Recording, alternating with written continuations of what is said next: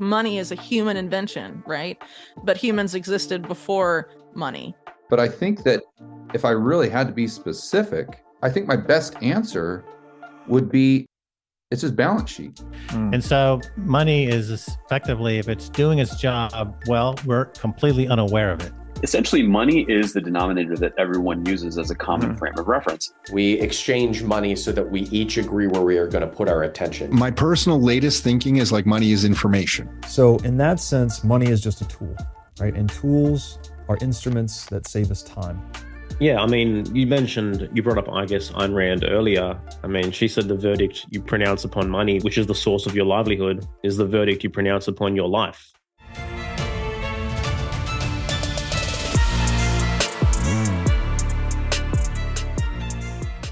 Hey, everybody, welcome to the What is Money Show. I am thrilled to have you here joining me on my mission to help shine light on the corruption of money.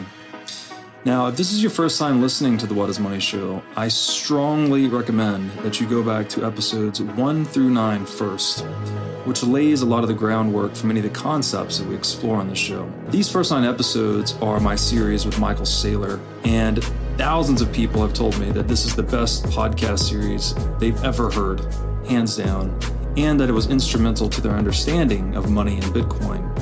So, if you're looking to start uh, a deep dive into the nature of money, I don't think there's any place better that you can start other than episode one of this show. Now, a little bit about this show and how it makes money. The What is Money show is 100% sponsor based. So, all of our revenues are derived from direct sponsorships. And I strive to be very selective about the sponsors that I work with, specifically only using sponsors that I use personally, and also choosing sponsors that have values which are well aligned to the values expressed on this show, such as freedom, education, self sovereignty, etc. So, what I'm going to do now is a few ad reads right at the top of the show, and then I'll do a few more ad reads in the middle. And I hope you'll take the time to listen to them, as again, these are hand selected sponsors, and I think you'll like what they have to offer. Today's podcast is brought to you by In Wolf's Clothing. Wolf is the first startup accelerator dedicated exclusively to the Bitcoin Lightning Network. Four times per year, Wolf brings teams from around the world to New York City to work with like minded entrepreneurs, pushing the boundaries of what's possible with Bitcoin and Lightning. The program is designed to help early stage companies achieve product market fit, develop their brand, secure early stage funding, and grow businesses that help fuel the global adoption of Bitcoin. So go to wolfnyc.com to learn more about the program or apply. Again, that's Wolf NYC, W O L F N Y C dot com.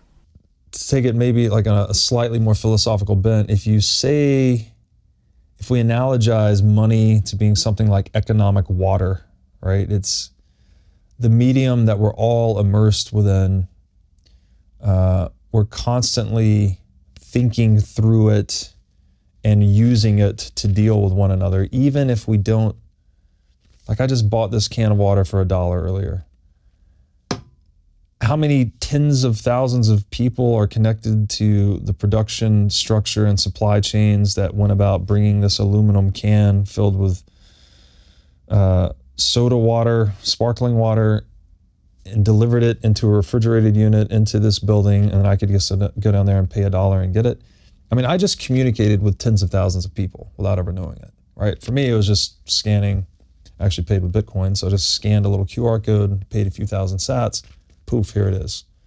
But what I fail to see or fail to account for are all the tens of thousands of people that go into making this thing possible. Um, it, you know, it is very much like economic water in that we're communicating with with people all the time, even when we don't know it. Uh, we're all swimming in the same water, I guess you might say. So, if money is economic water, fiat currency is inscrutably murky, right? It has lots of noise. You can't tell whether the price changes are real or they are inflation driven, you know, monetary policy driven. And Bitcoin would be the opposite. Bitcoin would be crystal clear economic water, uh, has pure signal, absolutely zero unexpected inflation or supply fluctuations. And an economy run on a Bitcoin standard would again, per Mises, would then have fewer booms and busts, right? It would be a more stable, more healthy, more sustainable economic system. So in trade, everything is valued at some ratio of everything else. For instance, you might say that a car is worth 132 chairs or a house is worth 11 cars, something like that, right? Everything ex- is exchangeable at a ratio of everything else. These are, these are called exchange ratios. And one useful definition of money is that it is just the medium through which we more easily calculate these exchange ratios. So, in that sense, money is just a tool, right? And tools are instruments that save us time. So, specific to money, money is going to be a tool that helps us save time in the negotiation, calculation, and execution of trades. So, you could think of it as like something that accelerates the free market process that helps us refine our ideas and drive innovation in technology.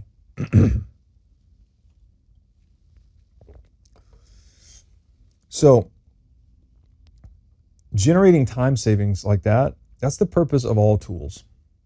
So, the shovel, right? I always, this is my common example. You can dig a lot more holes per hour using a shovel than you can with your bare hands. So, the shovel is an instrument that accelerates you in your aim towards hole digging, right? Just like money is an instrument that accelerates you in your aim of trade with someone else. And so, this is also you could think of this too, is when you're buying and selling something, market actors are basically communicating their preferences into the marketplace. So if I decide to buy a, a house and sell a car, the information that I'm pushing out to the market with the, that buy and sell decision is to make more houses, right? Because I've increased the net demand on houses and decrease production of cars because I've reduced the net demand for automobiles. I'm actually selling the automobile, reducing uh, demand. So, and it's that system of propagating information, ideas, and preferences that is what's coordinating people, right? It's what lets you know what to do. So when you wake up as a producer of houses and you see that, you know, prices, house prices have gone up a little bit in an area, then you are actually incentivized to go out and produce more houses and vice versa. If you're the car manufacturer, you see the prices of cars are being slightly uh, depressed, then you have an incentive to produce less cars or a disincentive to produce more cars, however you want to put it. So that's just kind of alluding to money's, let's say, informational properties and uh, how it propagates information throughout a society via the price signal. And so now, with doing all these uh, episodes that you've done, currently, when someone asks you, how would you describe money? Like, what would you say? Like, what is money? M- my personal latest thinking is like money is information. Like, I'm getting information from mm-hmm. from the money. Uh, I, I, feel like my answer is always changing. Um, yeah. What what what is your current? Because sometimes I'll say, oh, okay, it's purchasing power. money is purchasing power. Mm-hmm. Um, what, what what's your current definition of money or working hypothesis or working theory? Because you know, having here listened to you, I know you're exploring this quite deeply. But if someone was to ask you what is money, what would you answer today? It's I'm not holding you to this. I know it can change. Well, look, there it's not change. There's just multiple answers. Mm. There are many. I think I have a running document with 50 some odd answers. I've tried. I've written about several of them, probably upwards of 10 on the blog, writing out different answers and explaining what it means. But um, I'll run with what you put out there. Actually, so you said information. I've also often thought about money as kind of a composite between information, energy, and time you know, it's obviously information in the sense that it conveys the price signal, right? So this is the this is taking the aggregate supply of an asset in the world and taking all of the ordinal valuations that people are placing on that asset, right? The preferences people have to hold gold or whatever the commodity is. And it's distilling all of that activity, right? This whole constant storm of trading and and decision making and action taking it compresses all of that into the price signal and so that one number has massively compressed this entire data set called the world economy or the world market for gold or for any other commodity, right? So it's a it's a miraculous data compression technology, just in the fact that money enables the pricing system. Obviously, money is related to energy in the sense of proof of work, right? This is what secured gold supply from debasement historically. The fact that it was expensive to discover it, mine it, refine it, coin it, etc. That was a a cost, a, a prohibitive cost that prevented the over expansion or the overinflation of gold supply. And if you overly inflate or expand the supply of something, obviously you compromise its integrity as a store of value. So it's the energy expenditure necessary to make gold money that secured its supply from inflation or counterfeiting. That's what made it the best store of value historically. So all of that obviously deeply connected to energy, right? And and fiat would be the reverse when you actually create a, a, monetary instrument that has basically zero energy cost to produce new units of, it, it suffers hyperinflation, right? People overissue, they overprint, overinflate, over counterfeit, whatever you want to call it. They're all the same thing. And suck all the energy out of the money, right? That's that's kind of the the pathology we've been engaged in over time. And then finally, time, you know, money pretty obvious, right? It's something we exchange our time for and then we take into the marketplace and we expect other people to make commensurate sacrifices for the money we hold right? When we go and buy something at a restaurant or clothing right? There's there's time and effort that went into producing these goods and services that we're actually using money as an as an instrument to uh, lay claim on. So in that way i kind of it's not an exact legal analogy but i say that in the same way that a company stock for stock certificate is title to company capital that money is title to human time right? It doesn't actually mean that money gives you ownership of human time but in effect in the marketplace obviously it commands people's time and attention. So that's three sort of elemental ways to think about what money is uh, but there are many many answers um, I, it seems or it feels like maybe through the emergence of Bitcoin, we're discovering how impactful money is on consciousness. Actually, that they seem money is a tool that we use to scale human consciousness. Perhaps uh, again, back to the price signal, right? You can get a whole lot of data in one little price that lets the human consciousness interact with the market, which the market is just all the other all the rest of human consciousness in the world. So, and you can't have that that bridge between the individual and the, the collective market process without money. So, um, let me ask you. So you, so yeah, Carl Jung, alchemy. This sounds almost like the Philosopher's Stone a little bit. We, that was mm-hmm. prophesied for a long time that we would uh, discover. I guess we would discover in nature, in the laboratory of nature, we would find redemption, was kind of the premise of the Philosopher's Stone, that we could find some incorruptible substance that would serve as an antidote to tyranny. And, you know, we could wax philosophical about this, but it is very interesting to me that Bitcoin does seem to be incorruptible, at least in its supply cap, right? No one knows how to change that or break that.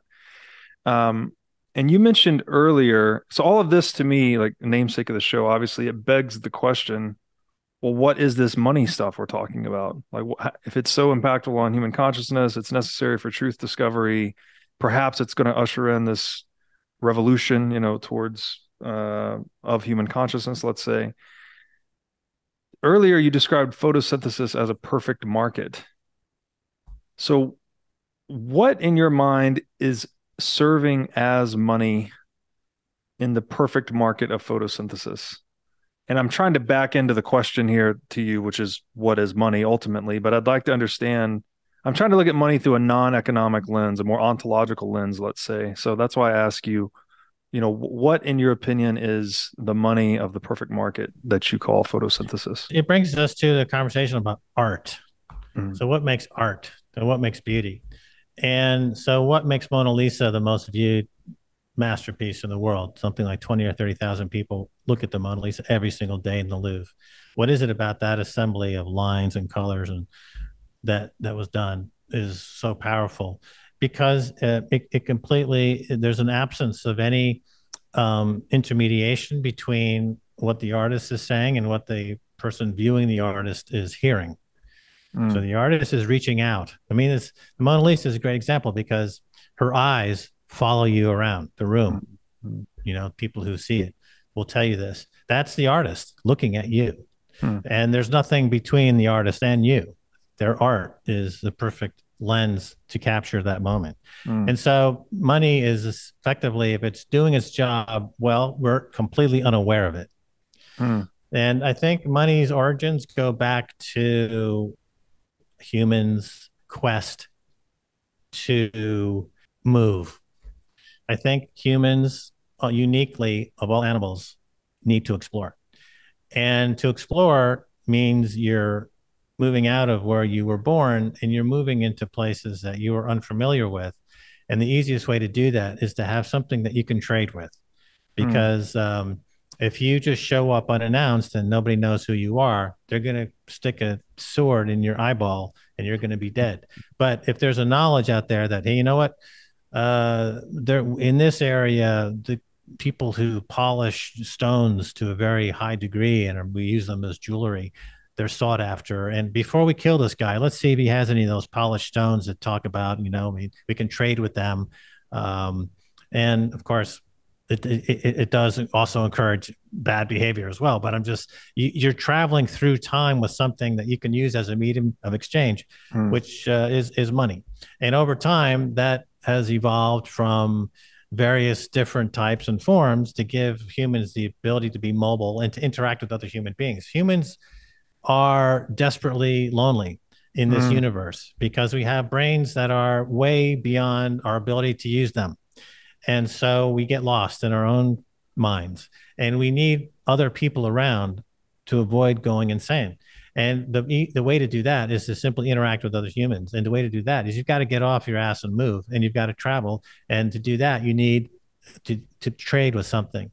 and to to to get food, to find out where the, to get information. I mean, this is where mm-hmm. money and information, the parallels come because you're using your money, your exchangeable good to get the information you need to find out, well, how do I get some water? How do I get, where am I? You know? Mm-hmm. So then this evolves into this information network over, uh, you know, 100,000 years or more specifically over the past five to 10,000 years, over the past few hundred years, obviously the gold had be, has become the number one um, money because it has great attributes. If you're somebody traveling around and you need a medium of exchange in, in a way that it gives you the ability to travel through time, because gold's purchasing power due to its scarcity remains constant, mm-hmm. and um, it allows you to travel through space because it's it's somewhat portable, mm-hmm. it's divisible, it's fungible. So with gold, you have the ability to be free to to walk mm-hmm. anywhere. I think you can go anywhere in the world. If I have gold, they'll take it. Mm-hmm. That's the great thing about gold. Um, you know, flash forward to Bitcoin. Bitcoin does everything that gold and money we expect it to do, except it does it better. It does it in the digital age. It's more secure. It's more portable. Uh, everything that we talk about Bitcoin. So Bitcoin represents the the long search for perfect money mm. in that sense. And as a result, it has caused massive uh, nervous, um, neurological problems in people who are incapable of handling this idea of perfect mm-hmm. money. Again, so you have someone like a, a Sam, Sam Bankman Fried who looks at the quote unquote crypto market and becomes the biggest crook in history. Mm-hmm. Uh, be, and then you have somebody uh, like a Michael Saylor or a President Bukele who looks at it and says, you know, this is actually a way to help en- or engineer our our lives and our economy in ways that are going to benefit everybody. And this idea of capitalist profit, which many people on the left seem to be very afraid of, really only implies two things. Profit is not something extra, it is a measure of the efficiency of the process. When we take profit out of the process, and this is why we see that non governmental organizations, nonprofit, actually governmental organizations, which don't have to make ends meet, incur some of the greatest waste possible because they can always foist their losses on the taxpayer. So it isn't that profit is something extra or that it's something that only accrues to a few people. It is the efficiency of capital allocation that allows for the lowest prices in the marketplace, that allows for capitalists to hire more labor, and allows for the most efficient redistribution of that wealth, right? When Amazon becomes more wealthy, what do they do? They turn around and grow more and hire more people. I think there are probably a few nuances in there which we should break down so that we're helping people because I think it's a tough pill for a lot of people to swallow. It's like, hey, wait, why is profit this great thing? Well, it's this great thing because it allows us to incentivize efficiency. And if we don't put profits first, we're incentivizing inefficiency, which is exactly what we get in either overproduction or underproduction of goods in planned economies. I love the definition, actually. Profit is the measurement of the efficiency of the market process. And admittedly, maybe that's somewhat of a it's not a, a, precise measurement, right? Sometimes people get on to me when you say money is a measure of value. Of course, value is subjective. You can't precisely mathematically measure it, but it's sort of an approximate gauge, let's say. And that is what you want, right? You want to increase aggregate profits for every market actor because that essentially means they are in, in a market. When we say that, when I say market, I mean in a a forum where property cannot be violated, only consensually exchanged. That basically indicates that they are satisfying the demands, the most urgent demands of consumers in the most efficient, effective way possible, right? And it's that race that drives innovation, that drives intelligent capital allocation.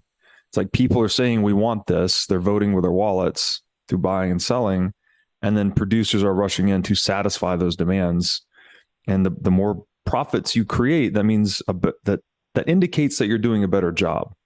So that this weird we have this weird demonization of profits in the minds of most people today. You know they talk about like oh for profit companies and oh this is a non-profit company so this company's okay. It's like the exact opposite actually right? Um, not that nonprofits are bad per se but they're not going to drive innovation and efficient capital allocation the same way a for-profit organizations will yeah, the Austrians have a great line on this. And I think Mises explicitly says he said, profit is a psychic phenomenon. What does that mean? This is the reason that in a voluntary exchange, both people can profit and both people can come out richer because you wouldn't have affected the exchange if you didn't think the good you were going to receive was more valuable to you than the money that was in your. In your pocket.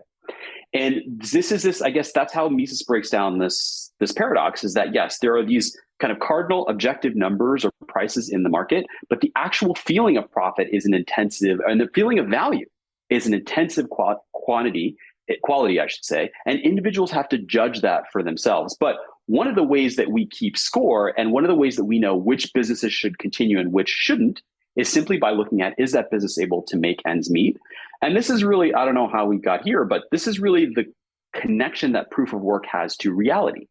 And when planned economies become disconnected from reality and they just say, well, everybody should have everything, time and time again, uh, Vietnam, the former Soviet Union, the list goes on and on and on. They just end up producing massive, massive shortage and massive poverty, North Korea being another example. If you are a business owner or manager, you should know these three numbers 36,000, 25, and 1. 36,000 is the number of businesses that have upgraded to NetSuite by Oracle. NetSuite is the number one cloud financial system, which allows you to streamline accounting, financial management, human resources, and more. NetSuite turns 25 years old this year. That's 25 years of helping businesses do more with less, close their books in days rather than weeks, and to drive down cost. And finally, one, because your business is one of a kind. So with NetSuite, you get a customized solution for all your key performance indicators in one efficient system with one source of truth. NetSuite is everything you need all in one place. Right now, you can download NetSuite's popular KPI checklist designed to give you consistently excellent performance absolutely free at netsuite.com slash whatismoney. That's netsuite.com slash whatismoney to get your free KPI checklist. Again, netsuite.com slash what is money. Now I'd like to tell you about our sponsor, iCoin Technology iCoin has just released a sleek new hardware wallet. looks like a mini iPhone, a little touchscreen and camera on it. Uh, the device has no Wi Fi, no cellular connection, no GPS. It's a strictly physically cold hardware wallet. Uh, like I said, it's got a high res 3 inch touchscreen. It's got a camera for air gapping the wallet. Uh, it's got optional Bluetooth compatibility. And it's a really a, a, brand new UI UX experience for a hardware wallet, making it very accessible, easy to use, not intimidating. And as we always talk about on this show, the only way you can truly own your Bitcoin is by having it in self custody. So you need a device like iCoin Wallet to truly own your Bitcoin. Go to iCointechnology.com today and use promo code Bitcoin23 for 30% off of this new sleek hardware wallet. You know, everyone still needs dollars. Yeah. Right? In the in the dollar economy, you want to go down to the grocery store, that won't always be the case. And like you said, I'm not I'm not eliminating the the fluctuating uncertainty of the dollar via Bitcoin, even though some people might use it that way. It's like I know that Bitcoin is a better form of money. Yes. And everybody else is going to figure that out. And in the future, I'm going to need Bitcoin to go buy gas at the right. gas station and food at the grocery store. And there is a very big difference of trading Bitcoin to get more dollars versus recognizing that Bitcoin is a better form of money. And if I'm going to want to trade with other people that are delivering goods and services to the market, I'm going to need that form of money. Right. Um, and so, I, like, I, I do think that is a very fundamental distinction um, and that people figure that's like when the light bulb goes off. And I think that part of it is like if I if any if you canvass your group of friends or your network of people, not more than one out of a hundred people understand that Bitcoin is a better form of money. Mm-hmm. Like that's a conservative. Like maybe it's still one in a because they don't understand money largely. Right? Yeah, yeah. They don't understand money, and and, and money's hard to understand. I, mm-hmm. I like to say that's the hardest thing to understand about Bitcoin. It has very little to do with Bitcoin, mm-hmm. everything to do about what money is. But Absolutely. if people accept that no more than one out of a hundred people really grok Bitcoin, and it's probably realistically no more than one in a 1000 mm-hmm. then to say it's a hedge to inflation. If 999 out of a thousand people do not understand something and then inflation appears, you cannot expect everyone just to like herd over to that point. Right. That it's a process of understanding that yeah. question. The definition of your show was money. Mm-hmm. Um, and inflation. People don't really know right. what that is. Yeah, but that is, it's like, you know, and to your, to your question, because I, I, I, think I, I think about it the same way. It is the counterparty risk, the the tr- the problem of trust, mm-hmm. like inherently, like because counterparty risk can be thought of as like what is somebody that owes that I have a contract with are they going to perform? Yeah. Um, but in the Fed's world, because they can arbitrarily create money, it is a trust based system, mm-hmm. um, and that is inherently at odds with independent people throughout an economy relying on a form of money and having to have trust mm. in a few group of people who have maximum control. Yeah. And and you know, I, I don't I, I, talk about some in the piece, but that that is the core distinction. It's like fixed money supply, in, you know, ever increasing debasement, but it's also trust based system, trustless system, and the only way we get this world where we can have a solution to inflation is it being trustless and not having to put trust into anybody else because not just that that trust has been broken but there is an inherent problem with a trusted model when it comes to your money. Absolutely. I think you answered the question, what is money?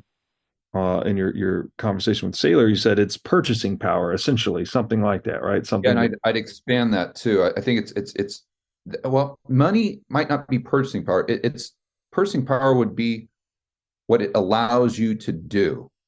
Mm-hmm. But I think that if I really had to be specific, I, I other than pieces of paper. I would, I would, I think my best answer would be it's just, um, it's just balance sheet. Mm-hmm. That's all it is. It's money is just, it's a bank's balance sheet. That's it. And and you if you want to throw in base money, it's it's the Fed's balance sheet. It's just it's just that's all we're dealing with here. Are just it's just a network of balance sheets mm-hmm. at the end of the day. Yeah. So agreed. And you could say balance sheet is almost representative of purchasing power, right? That's what your net worth is, kind of your net um, assets, effectively, the, the fair market value of the organization, whatever it may be. If we could just simplify money as a container for this purchasing power, right? You get to put purchasing power in this little container and transact it with other people. In that transaction, where the US government creates $10 trillion in new treasuries, sells them to the Fed, the Fed is effectively lending the US government the purchasing power uh, of dollar holders, right, or dollar savers, because they're diluting, they're they're introducing new dollars into circulation that is diluting the purchasing power of savers over time. We said we were going to talk about this though. Like, what is your you had a definition of money I think you wanted to share. Well, and you know it's my favorite question, so I have to ask you: What is money? I, I, I love I love that you asked this question, but I asked this question from a completely different context than you. Like I, I see money as the ability to exchange. It's the way that we make agreements or focus attention. Mm.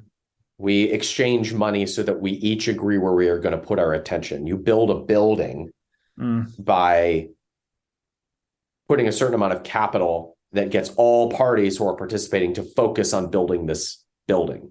Mhm. It's it's it's like the way it's like the the physical manifestation of focus. Mhm. But I asked this question from a different context when I'm working with entrepreneurs because the business model of capitalism.com is that we teach entrepreneurship. We we teach entrepreneurs and we excel in getting entrepreneurs to their their first their first million. That's our bread and butter. And it's so interesting to see the the beliefs that people bring to entrepreneurship that they have about money and that their beliefs about money either support or hinder their success as an entrepreneur. Whereas money is just the way that we're focusing attention and creating exchange between each other. If you can get an entrepreneur to realize that money isn't actually real that money is just a mechanism through which we trade it it almost um, meld melts their brain in the same way that you might have had your brain melt when you saw how big Bitcoin could get. That it's almost a fundamental new way to view the world. Because we have these stories about, well, money is freedom. It's ridiculous. It's ridiculous. Money doesn't equal. Money and freedom are completely unattached one. They are completely different things. You can have a lot of money and not be free. You can have a lot of money and be free. Mm. The opposites are true too. They're they are separated. They are mutually exclusive. And if you believe that money is free, then you're always dependent on money for freedom, and therefore you're a slave to money. That's a very interesting paradox. Mm. And so, if you can get an entrepreneur specifically or an investor to see that money is the expression of focus, the expression of value, the ironic thing is then they start aligning their focus and their value appropriately and I start making a lot of money. Mhm. And so money is a made up idea to give ourselves permission to focus and to serve one another. That is my definition of money. I like that. The it's funny you described it as kind of a means of allocating our attention. I wrote Yeah. a blog series on that. I, that was one of my answers to the question, "What is money?" Money is an attention allocation technology. Yes, it is. It's just Yes, telling it us where you know what is what relevant features of the world should we be putting our attention towards. Right? It's a it's a way of signaling. Right? It's, and what we say this all the time. Actions speak louder than words. Obviously. Well, what is capital? Capital is the result of many, many, many, many, many actions. Right? It takes a lot of actions to get your first million or whatever the piece of capital Yeah. is. Well, that carries a lot more weight than any individual action, right? Someone puts a million bucks into a deal, that says a lot more than what they did last night at dinner, something like that. Right. That's right. So, agreed with all that. I would, again, maybe this is where the term freedom is ambiguous, because I agree, money is not freedom per se. But if we say, if we're defining freedom as optionality, then there's a pretty strong correlation because money is just pure optionality in the marketplace. But that doesn't mean money's going to give you psychological freedom, right? You can't just be rich and like be internally free, I guess, right? I would classify that as more more like something like the absence of fear, right? That would be so psychologically for sure. Yes, psychologically sure. free.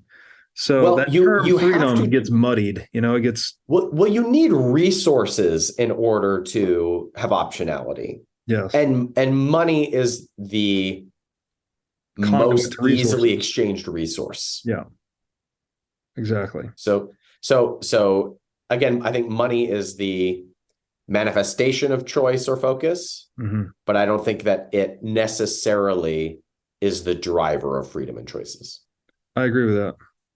I agree with that. It's um what someone else said this. It's one of the most salient signals that humans can communicate, basically. mm-hmm. Right. Um yeah, someone's investing in your project or whatever. That means they believe in you, right? They've they've they're putting their skin in the game, they're putting their energy, their life force behind you.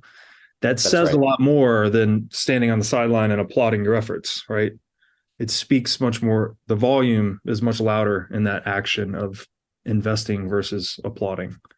yeah that in in the same way purchasing something says a lot more Yes. than providing feedback for something. I, I remember I was buying a car and uh, I test drove the car, and the the salesperson says, uh, "Did you like it?" I said, "Yeah, I liked it." And he said, "Do you want to own it?" And I said, "I might like to own it, but I don't want to buy it." and and and just in expressing that, it was like, I like this enough to have it right. but I don't like this enough to spend resources Right. on it. And so which which is the greater expression of value? Right. If you say you like it or if you spend money on it. hundred percent. Yeah, the skin in the game. It is a medium that imparts skin in the game, right? Because like, given a free choice, everyone's going to choose to own the private island.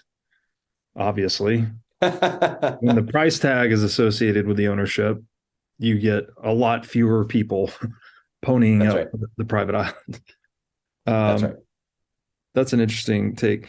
So you mentioned too your background is in Austrian economics, but you thought that perhaps that may have given you some hesitancy about Bitcoin originally. Mhm.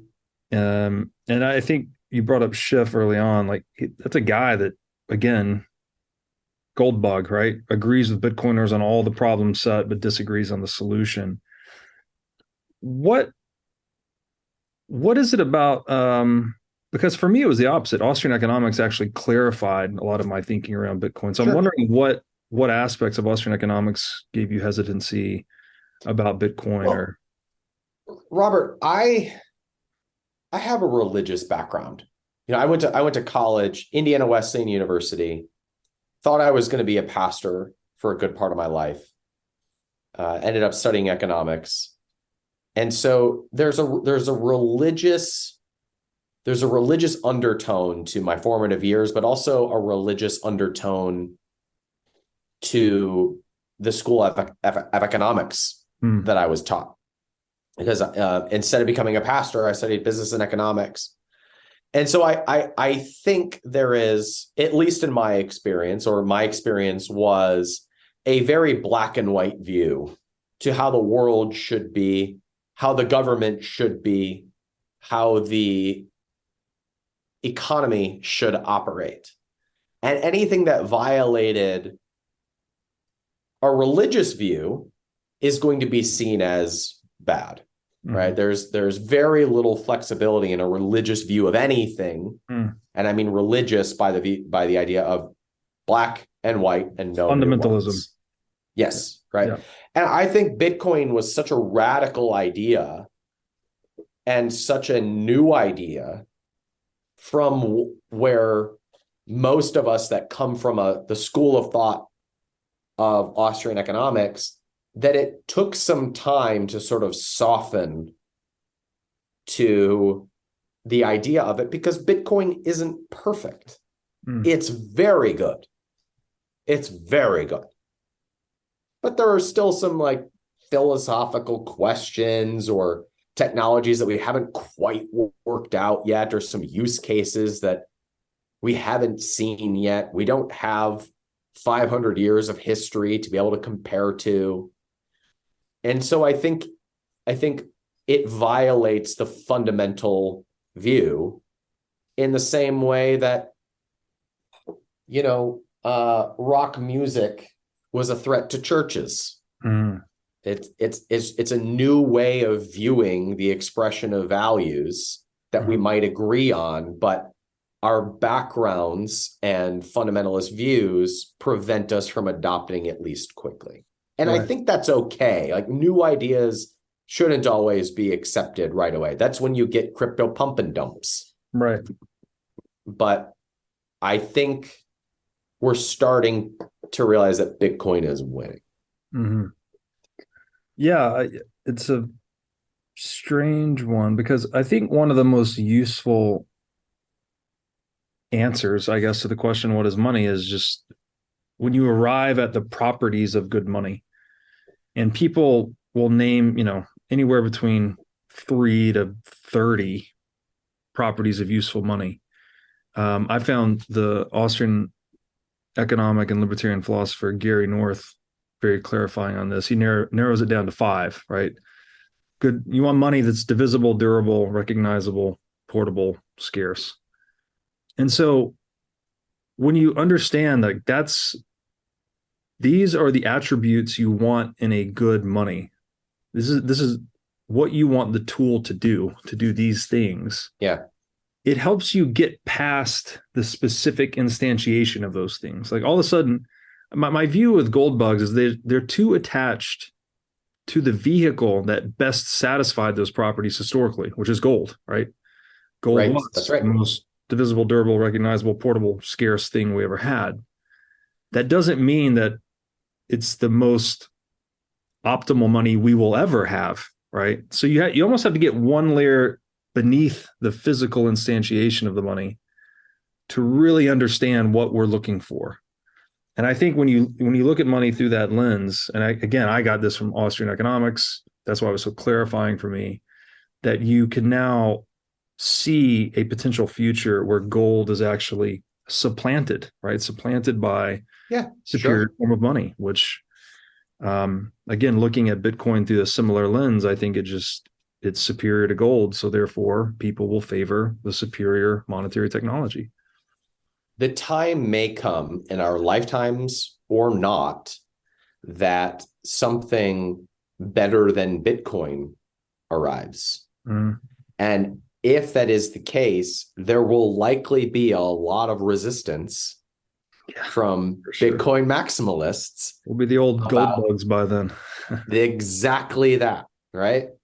And so, in, in some ways, we're all humans and we are all vulnerable to religious thinking Mhm.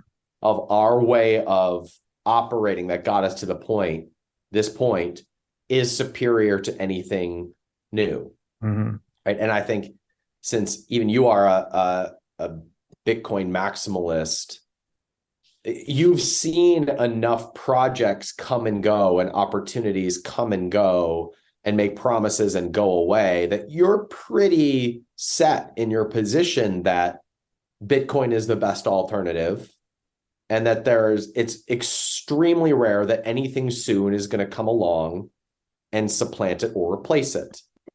It's, Mm. That's Peter Schiff and gold. you know, and and so I think we are all vulnerable to that type of thinking based on the experience that gets us here. Yeah, I, I would agree with that to an extent. So I do think, you know, the old adage, you can't teach an old dog new tricks. There's some truth in that, right? There's a reason Bitcoin is generational, right? Older people tend to not get it as Sure. much as younger people, right? Um, so there's definitely some truth in that, but I would add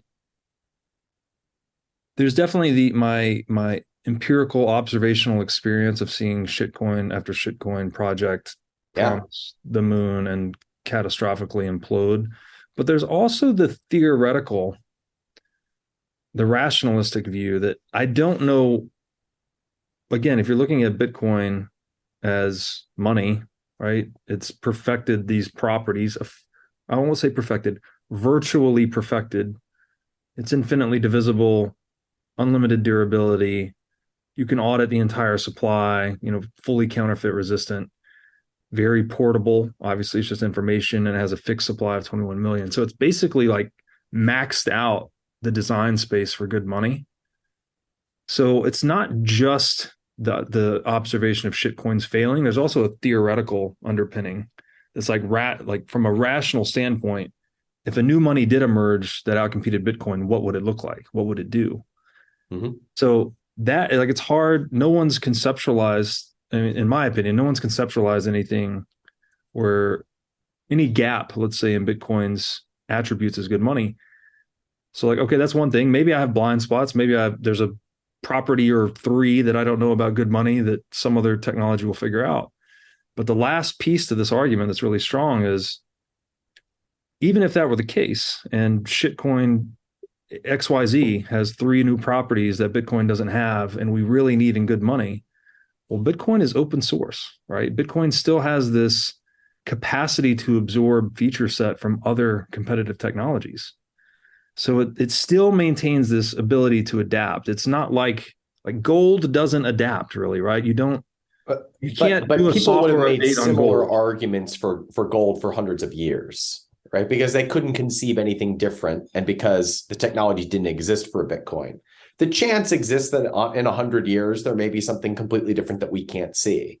Of course. And my, my my original point was just that I think the Bitcoin maximalists of today will be the gold bugs of yesterday yeah. if and when that system comes along because we're all sort of vulnerable to that religious thinking if we're not more committed to values than we are about being right Yeah, and I agree with that. Like I always want to reserve the humility to be wrong, right? Especially yeah long just time. rare Like, today Well, if you're talking hundred plus years in the future, you're almost certainly fucking wrong. No matter what you're, you're almost guaranteed to be wrong about whatever you think. One of my highest health priorities is keeping my brain in top shape. To take care of my brain power, I do many things, such as striving to read, write, exercise, and meditate daily. One of the latest tools in my brain power toolkit is MindLab Pro. MindLab Pro is a nootropic supplement that is scientifically proven to enhance your brain power. When I take MindLab Pro, my mind feels like it has a better grip on the world. My thinking is more lucid, and the articulation of my speech is much more clear. MindLab Pro has been tested in rigorous, double blind, placebo controlled human trials and has been proven to enhance brain power for users in every age group. MindLab Pro is an advanced formulation of 11 nootropic ingredients and is backed by research from 1,473 human trials conducted over a period of 32 years. So if you're looking to start enhancing your brain power, MindLab Pro is an excellent solution. Go to mindlabpro.com slash breedlove to start enhancing your brain power today. Again, that's mindlabpro.com slash breedlove. Now I'd like to tell you about our sponsor, CrowdHealth. CrowdHealth is a Bitcoin enabled alternative to legacy health insurance. Now let's face it, legacy health insurance is an absolute scam. Nobody can explain this better than the legendary comedian Chris Rock. insurance. You got to have some insurance. You got to. There's an insurance. They shouldn't even call it insurance. They should just call it in case shit. Like, I give a company some money in case shit happens. Now, if shit don't happen, shouldn't I get my money back? So with CrowdHealth, instead of just paying premiums that you'll never see again, you can hold part of this pool of savings in dollars and in Bitcoin through CrowdHealth. And when you have a health event, you can draw against this pool of communal savings. So go to joincrowdhealth.com slash breedlove to learn more or sign up. Now I'd like to tell you about our sponsor, Wasabi Wallet. With Wasabi Wallet, you can receive, send, and store Bitcoin privately. In Wasabi Wallet, your transaction history and wallet balance are completely hidden. Wasabi Wallet is easy to use, all of its privacy features are built in by default, and it works with any amount of Bitcoin. Wasabi users can make CoinJoin transactions together with BTC Pay server users or Trezor Suite users. For BTC Pay server users, they can make payments directly inside of a CoinJoin. And for Trezor Suite users, you can make CoinJoins directly on a hardware wallet. These features result in fee savings and security improvements for both sets of users. So go to wasabiwallet.io today to download the state of the art Bitcoin privacy wallet. So you host a podcast called the What Is Money podcast. So I know we have a limited time here, but I mean, is it too general for me to ask you, Robert? What is what is money? yeah, it's a huge question. Um, one that we spend quite literally hundreds of hours exploring on the show. Yeah. And um, you know, I have a document with many answers to this question, like over 50, five zero. I've blogged about several of them, maybe like a, a dozen or so. Um, very seemingly simple question, but it definitely opens up into this cavernous kind of philosophical rabbit hole. Yeah. And um, maybe one useful way to conceptualize money, or one of the useful framings or definitions, is that money is the language of value. And so if we if we try to parse that apart a little bit, language somewhat obvious, like we the three of us are all running the open source software called English right now um, this is a it's a software package, right? And yep. it only works to the extent that we have that we share consensus on terms. So when I say the word term, right, I have to assume that you have in your mind roughly the same meaning as I am projecting.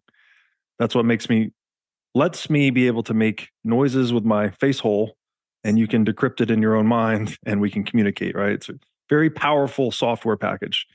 Uh, people don't typically think about language that way, that it's a technology, but it is. Um, I would also add in here things like numeracy, right? Mathematics is another one of these very powerful software packages that we don't think about a lot, but it's something that distinguishes man from animal in a lot of ways. And so, money is the language of value. Uh, value is a bit of a mysterious term. I think Ayn Rand has a great definition for value. And she says, value is that which man acts to gain or keep. So it's the whatever we are orienting human action towards. Mm-hmm. Uh, you could say actually that any action you're taking in a particular moment is an expression of your highest value, right? We all have an internalized hierarchy of preferences or values, things we want to do, right? And whatever you're doing in that moment comes at the necessary exclusion of all other things you could be doing, right? Action, any particular path of action is mutually exclusive to all other potential paths of action. So, money is something that is communicating. It takes all, everyone has their own internalized hierarchy of value. We're acting in the world, expressing what we value. And money is this strange sort of linguistic software that compresses all those preferences, which are just, they're ordinal. So first, second, third, fourth. It turns all that ordinal data into a cardinal value, which is the price. So you can actually put a number to the worth of something, right? The worth of a commodity, the net worth of an individual, right? In a, in a purely economic sense. So one useful way to describe money is as this software package that we're all running that lets us transform our individually held preferences into a collective data point that we can all orient ourselves against, which is the market price. And it, that sounds super abstract, so I'll try to bring it down to earth a little bit. If you are a copper producer, and you see that the price of copper suddenly spikes. You don't need to know why. You don't need to know that maybe a copper mine in Chile collapsed, right? The supply was cut. All you need to know is that the preferences of humans across the world competing in the same market relative to the supply of available copper has suddenly caused that price to move up. So now you, as a producer, have a direct financial incentive to produce more copper. If the price goes up, well, then all of a sudden you can afford more exotic forms of mining, for instance. And on the other end of the market, as a consumer, when the price goes up, you're incentivized to use less or to use substitutes. Maybe you can use bronze instead of copper mm-hmm. or whatever it may be. So the market price is this miraculous coordination tool that no humans need to share a narrative or a story about what happened at all. We can just mathematically express the real conditions of commodities and assets in the world relative to the preferences of all market actors. And so we get this like unbelievable amount of data compression, right? There's all these things in the world that are affecting the copper industry, logistics, uh, energy, mining, uh, tariffs. You know, there's countless things that influence the price of copper. But all you need to know as a producer is that the price moved, right? So you get this unparalleled capacity for data compression, and that is necessary for running the distributed computing process we call the market. You have to have accurate prices such that markets can satisfy human wants, which is to say, solve problems, basically.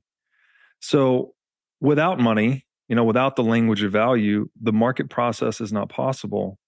And we are really reduced in our capacity to increase our standard of living, to increase the satisfaction of human wants, to solve more problems. So it's hard to overstate how important of a tool that is, even though it can be a bit difficult to describe. Yeah, for sure. I don't know if you got anything to say, but uh, we can elaborate more on this. But I was just curious because money is so important, and yet we've been conditioned. Many people have been conditioned to think money is the root of all evil, and so mm-hmm. I'm curious your your thoughts on that.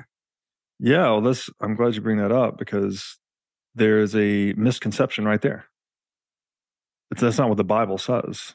The Bible says the love of money is the root of all evil, not that money is the root of all evil. The Bible references money thousands of times, uh, talks about the importance of honest weights and measures.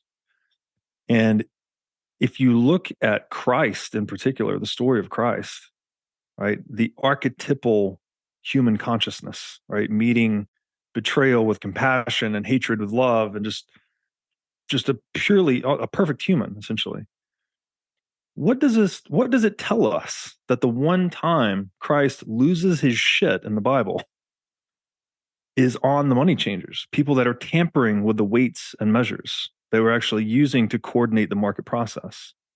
There's only one time that man goes into full rage mode and it's against the money changers which today we call central bankers so that was a bit of an aside, but to answer the question in particular, I would agree that the love of money or the love of worldly things can be a very reliable pathway to evil, right? If you consider that evil is willingly afflicting on someone, like something in your own self consciousness, you know you would not enjoy, you know would hurt you, if you willingly inflict that on another for worldly gain, right, to get more stuff, more food, more money, whatever it is, that seems to be a, a pretty reliable pathway to evil. And I think it also speaks to the tremendous power of incentives to shape human action. And when I see Christ flipping out on the money changers, it, again, if it's if money is the language of value, it's as if you're attacking language itself, and which is something we've seen done by a lot of aspiring dictators across time, a lot of wokist in modernity, uh, attacking definitions like man and woman, like all of these things. If you attack language or money, again, if money's language of value, this is the mechanism by which we adapt ourselves to reality, right? Reality is always changing. It's this infinitely fluid and complex domain we're constantly trying to adapt to it in ways that are prosperous for us right? We're trying to satisfy more human wants in the face of all this uh un, un, unknown right? All this complexity. If you attack the medium by which we adapt to reality which is either language or money you totally undermine the entire human enterprise no matter what it is. So this is how I would interpret um, the importance of money and the reason Christ flipped out. But but there's a key difference there, right? It's like the importance of a tool to appreciate and use it properly does not mean loving the pursuit of that tool for its own sake. So, um, we have to distinguish between I guess just the purpose of a tool, right? That the money will not bring you happiness. You cannot accumulate more money and just become happy by virtue of possessing it. But it is an indispensable tool for market for the market process to work. And the market process is what satisfies human wants. It's what creates innovation and it's what creates wealth and abundance in the world. Yeah, I mean, you mentioned you brought up, I guess, Ayn Rand earlier. I mean, she said the verdict you you pronounce upon money, the, which is the source of your livelihood, is the verdict you pronounce upon your life. I mean, you just can't emphasize the importance of this enough. That like it's in the word rationality, right? We're, we're actually trying to use ratios to compare things. But if that denominator is soft, right, or changeable, then all of a sudden it's very difficult to have rational conversation because what I say is household Impossible. income in one moment is different. There's a different unit called household in the next moment. Whereas if we use something like per capita income or per capita assets or debt or whatever we're measuring, we're using the individual as the denominator. Yes. And that's also in the word, right? The individual is indivisible. So it's the right constant unit of measurement uh, when we're talking about things economic. And if you're using household statistics or other these other useful fictions, which can be useful uh, and just kind of parlance, but when you get into the mathematics of it, you really need to get to the the lowest common denominator. I guess would be what we're we're searching for here in the individual. That's right, and that is necessary to have rational discourse about these topics uh, it's necessary that we use the right ratios, right? Right numerators, right denominators. Man, our, some of the, the work that we did on Mises is just flooding back to me now. And essentially, money is the denominator that everyone uses as a common mm-hmm. frame of reference. And we talked about this example that if you had people constructing a building and everybody had a slightly different definition of a meter, that building wouldn't exactly. stand more than two or three meters tall. Right. So we have a universal denominator, something like a Bitcoin, that allows us to project and build much more stable and efficient and correct economic structures, right? So as yeah. we do more complex engineering, more complex creation, you know, a one millimeter error doesn't matter, for instance, in uh, let's say a teacup. Boy, it matters a lot in the space shuttle.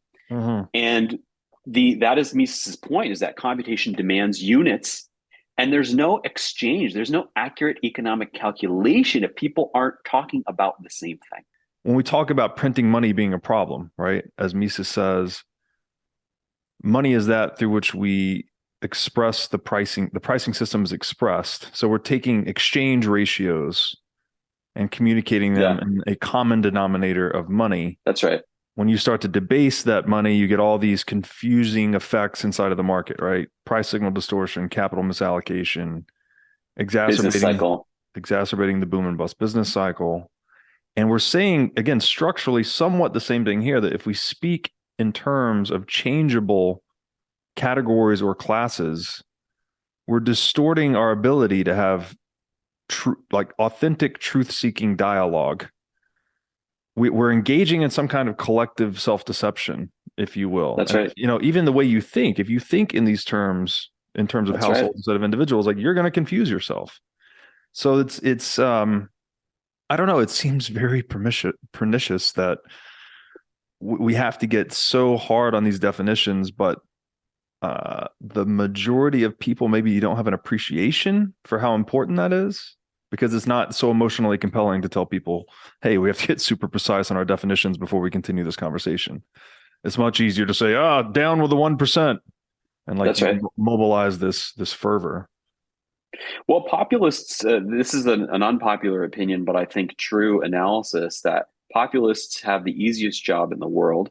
They tell people what they want to hear. That someone else mm-hmm. is responsible for your problems, and there's also i think what you were getting to robert is that there's a great intellectual burden in having to like what are we all supposed to do like spend 10 hours a day reading economics like and there is an answer to this by the way and and that is that we have to dissect things to the matter of principle you don't have to memorize mm-hmm. a lot of economic facts you do need to know that there is a conflict of interest when a politician makes a numerical argument so the confluence of all these things as you mentioned earlier is this erosion of national sovereignty seems like a tendency towards one Mm-hmm. locus of power or or one or a few perhaps loci of power in the world uh you know in my mind it, admittedly it's kind of like a money nerd slash bitcoiner. I don't see any other action we can take other than really uh, holding wealth in something like bitcoin that actually empowers individual sovereignty as a counterforce against the erosion of national sovereignty or the centralization of of wealth.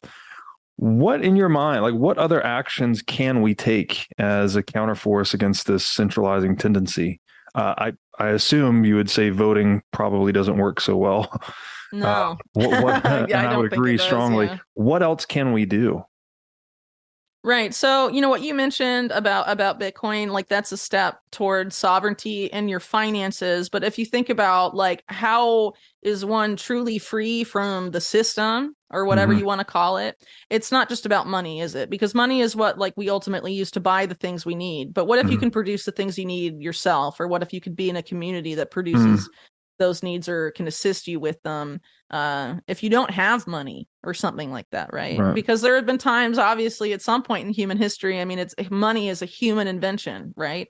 But humans existed before money. yeah So, you know, what do we need to survive? Well, I, food, shelter, all of that stuff. You know, if you are are worried about the government going after Bitcoin, or you want to hedge your bets, not have all your you know eggs in one basket, it would make sense to invest in a homestead in a house and gardening or even if not if you can't do that you can you know put money into like farming co-ops or like local farms that can produce it and they'll supply you in times of you know economic crisis or whatever i mean there's a lot of different ways to to look at it but ultimately it comes to developing your local community whether it's like your local homestead or like your neighborhood you know Mhm. somewhere where you can actually as one person like affect actual change Mm. which is going to be on the local level so you know unfortunately especially you know it's not exclusive to the us but i think it's true in the us like you're not really going to get any help with what's coming from the state or national government